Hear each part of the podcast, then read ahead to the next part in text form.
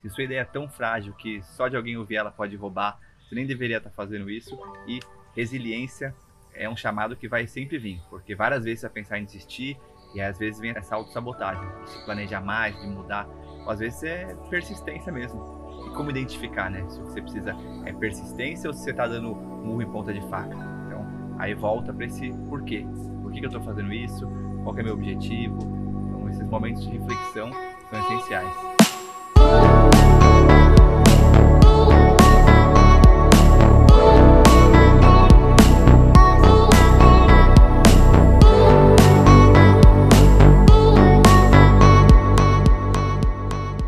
Abrindo Caminhos, um podcast para quem busca mais autonomia e liberdade ao longo da vida. Sou Rick Lima e a cada semana eu trago reflexões minhas e convidados ao redor do mundo que são referências em alguma área da vida. O único objetivo aqui é abrir caminhos para novas formas de pensar e viver a vida. Então esse mix entre planejamento e execução é sempre uma dança, eu vejo. Mas muitas pessoas pecam por planejar excessivamente. Então, são muitos medos, né, muitas variáveis, fica sempre à espera de que alguma coisa aconteça para aí sim eu, tô, eu dar esse movimento, né? Uma coisa que eu percebi é que é bom planejar, mas é um movimento que é no movimento que as coisas acontecem ali. Então, às vezes está gastando muito tempo planejando, poderia estar tá mais aprendendo na prática, assim, fazer alguma coisa que você tenha vontade ou que você queira lançar um projeto. E na semana que vem eu vou conversar com o Thiago Henriques, do Tira do Papel, especialista nisso, né? Um cara referência hoje no, no Brasil de como usar criatividade para fazer as coisas, que você tem um chamado aí, né? Mas sem se destruir, sem se sabotar, sem deixar o perfeccionismo te impedir de lançar as coisas, né? Então, planejamento é importante, porque se você também não planejar e sair fazendo sem nenhuma organização mental, pelo menos, você vai acabar é, gastando muita energia. Então, priorizar sempre uma dificuldade, ter foco é uma dificuldade grande, porque às vezes são muitas coisas que, que acontecem, né? E eu gosto muito de usar a intuição também no meu processo de planejar e de decidir. Então, tanto uma intuição no sentir esse caminho é o caminho que realmente tem um chamado meu para ir, né? Ou é simplesmente eu estou fazendo alguma coisa por medo, ou qual que é o chamado, né? qual que é o motivo de eu estar tá fazendo isso, né? Sempre se perguntar o porquê. No livro Comece pelo Porquê, o autor Simon fala de como o centro é a coisa mais importante, né? O porquê você faz alguma coisa, depois é o como e o que. Mas comece se perguntando pelo porquê. Por que, que eu estou planejando isso? Ou no meio do planejamento, por que, eu estou executando isso? No livro O Essencialismo, o autor Greg convida a gente a se perguntar sempre o por que, que a gente está fazendo isso, né? É possível fazer menos, porém melhor? Muitas vezes a gente acha que tem que fazer mais e mais coisas, mas essa é uma pergunta que ele faz nesse livro, O Essencialismo. É possível fazer menos, porém melhor? Então vejo que às vezes a gente planeja por medo e começa a fazer muitas coisas, começa e para, começa e para, por medo de se dedicar a alguma coisa. Então, acho que tanto o excesso de planejamento como a falta de planejamento pode atrapalhar no processo criativo, numa forma de executar um projeto é, viajando de forma remota ou estando num lugar que faz sentido. Então, às vezes a pessoa foi para um lugar que ela gosta muito, mas ela está sempre se planejando ali, né? Então, ela acaba não estando naquele lugar. Então, acho que é sempre importante planejar, mas contar com a intuição ali e contar com esse ritual de planejar executar, planejar executar. Muitas vezes é planejar e replanejar, planejar e replanejar, às vezes é importante, mas atenção, está replanejando muito e executando menos. Tem uma frase do Einstein que eu gosto muito, que ele fala: experiência é aprendizado, o resto é conteúdo. Então muitas vezes a gente está preso nos livros, estudando, se planejando, se preparando, fazendo aquele workshop para finalmente eu me lançar, ou lançar meu projeto, e às vezes a gente fica nessa análise e parálise, né? Então é muito importante eu vejo lançar rápido. Quando você lança alguma coisa sem estar tá perfeita, você vai receber feedbacks, críticas e olhar para isso de forma construtiva. Isso vai acelerar a criação do seu projeto, o produto. Você vai receber feedbacks de quem consome de fato, né? Não ficar só na sua cabeça, muitas vezes por medo ou da sua ideia ser muito frágil, que é a ponto de ser roubada, mas aquela é muito concreto que a execução que é o grande diferencial. No mundo conectado hoje com quase 8 bilhões de pessoas, ao mesmo tempo que você tem três pessoas tendo uma ideia. Então, a sua ideia não é o seu diferencial. A execução e a perseverança, a resiliência, esse é o diferencial. Essa análise, parálise, planejamento excessivo, leituras e às vezes é uma autossabotagem, o medo da rejeição, né? E, e assim, se você for com um olhar de obstáculo ao caminho, como o autor Ryan Holiday conta no livro, você vai com esse, essa mentalidade de eu vou pegar os desafios e eles vão se tornar uma parte do que eu preciso para aprender ali. Então você pega um desafio, em vez de você reclamar, nossa, que saco esse desafio, você vê o. É realmente aquele clichê de ver o lado positivo, não é isso, mas é você ver esse obstáculo como caminho, né? Dado que isso aconteceu, primeiro ele fala muito para controlar suas emoções, para você não acionar o botão do pânico, né? Para poder analisar friamente ali. Você analisa e segue o caminho, que é o caminho sempre em direção ao que você está buscando. Por isso que essa pausa e se perguntar o que, que eu estou buscando é essencial, mas essa velocidade de lançar para ter esse feedback das pessoas, do mercado, do público, para você alterar ao longo do caminho.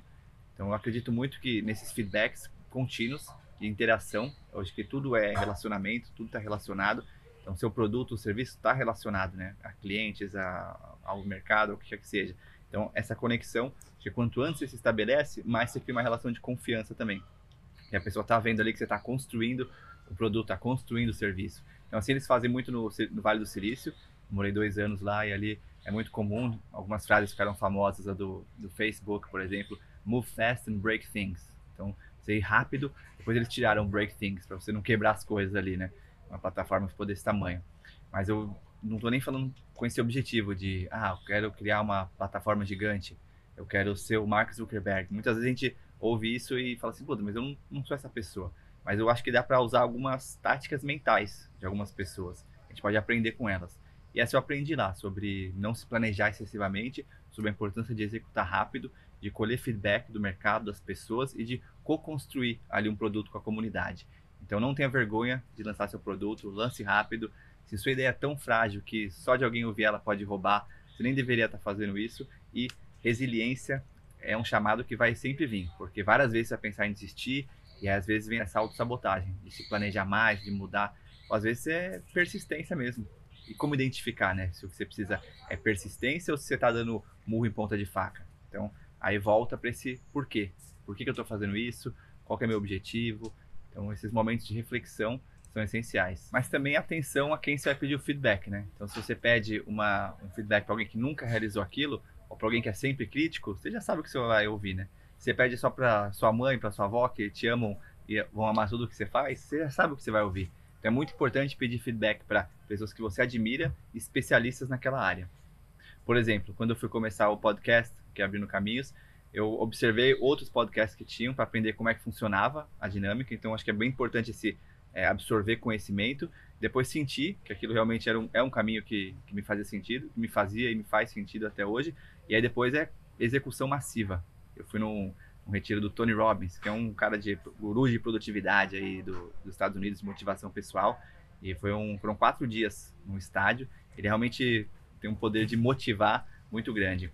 E ele fala isso, né? Primeiro, a estratégia, depois essa absorção, depois execução massiva. Então é fazer aquilo acontecer. Então no podcast tinha consistência, né? Até hoje, toda semana a gente tem episódio. Então tinha vezes que eu estava cansado, né? Não, não queria gravar, mas a consistência ajuda muito. Então consistência e resiliência estão muito conectados. E algumas relações de reciprocidade, por exemplo. Então, você criar no seu projeto, né? Quem você pode chamar para construir junto? Quem tem habilidades complementares às suas e está caminhando nesse propósito. Quando eu fiz o curso na Academy, por exemplo, curso sobre medo de viajar, é, veio de, dessa intenção. Uma pessoa que estava realmente com esses medos, conversando comigo, e aquilo virou um curso, né? Então, muitas vezes, algumas coisas você pode dar com menor esforço, você pode dar uma, uma alavanca mesmo, né? Você pode alavancar seus potenciais, né? Por isso que é bom ter claro quais são seus dons, seus talentos, suas paixões, para saber como você pode alavancar elas. Você não tá dando murro em ponta de faca, né? Fazer alguma coisa que não é sua habilidade ou que você não, não curte fazer mesmo, né? Tem várias dicas como essas numa série que eu fiz no Instagram. Dá uma olhada lá, quem quiser.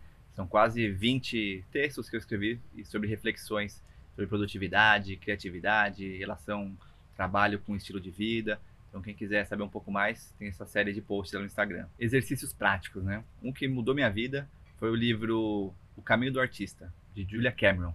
E tem duas práticas muito simples lá que eu vou compartilhar com vocês, que eu aprendi e até hoje, até hoje assim, menos agora com minha filhinha, mas estava fazendo e pretendo voltar a fazer logo, que é todo dia escrever, ela fala para você escrever até três páginas, são as páginas matinais, sobre sentimentos, pensamentos, emoções, tudo ali. Ali vai acabar entrando coisas de planejamento, coisas, enfim, tudo acaba aparecendo lá pela minha experiência ao longo de, de vários dias, semanas, meses, anos escrevendo, né?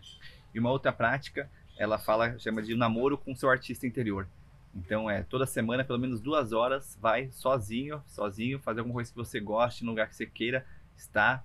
Então essas duas práticas assim despertam muito a criatividade, eliminam todo esse barulho assim que tem na nossa mente, né, de comparação, de medo, de julgamento. Então são duas práticas simples que dá para todo mundo fazer. Talvez começar por 21 dias, tentar escrever todo dia de manhã. Não precisa ser três páginas, uma página que seja, mas ter esse comprometimento de com a escrita ali aleatória, solta. Pela minha experiência pessoal e com muitas pessoas que eu fui conhecendo, acontece o contrário, a pessoa passa a querer escrever mais, assim. E ter esse momento para ir para um lugar de natureza que você goste, ou para um. Cada um tem uma paixão, mas longe das telas. Às vezes é um museu, às vezes é uma caminhada, às vezes é um, é um lugar que você sempre quis ir. Vai para esse lugar assim, só com o objetivo de pensar e observar insights, ideias, porque muitas vezes as coisas são comunicadas para a gente e a gente não percebe. No episódio da semana passada, por exemplo, com a Chai Surui, a gente falou sobre como a natureza conversa com a gente, né? A antroposofia fala muito disso, de essa relação que a gente tem com a natureza como a gente pode usar isso para o nosso dia a dia. Porque como a Chai Surui falou no episódio, a gente é a natureza. Né? Se liga na semana que vem, galera. A gente vai se aprofundar nesse assunto. O Thiago Henriques, do Instagram Tira do Papel, e vamos falar sobre o processo criativo, sobre planejamento excessivo, sobre autossabotagem, sobre medo de lançar seu projeto. vou compartilhar mais experiências pessoais minhas com a Wordpackers, com Abrindo Caminhos e ele com do Papel e várias pessoas que ele foi ajudando ao longo da jornada. É isso aí, galera. Não se esqueça de se inscrever no nosso canal no YouTube, de acompanhar a gente no Spotify, nas mídias sociais como um todo. Semana que vem estamos aqui para bater, aprofundar mais nesse tema da criatividade e tirar projetos do papel. Valeu, galera!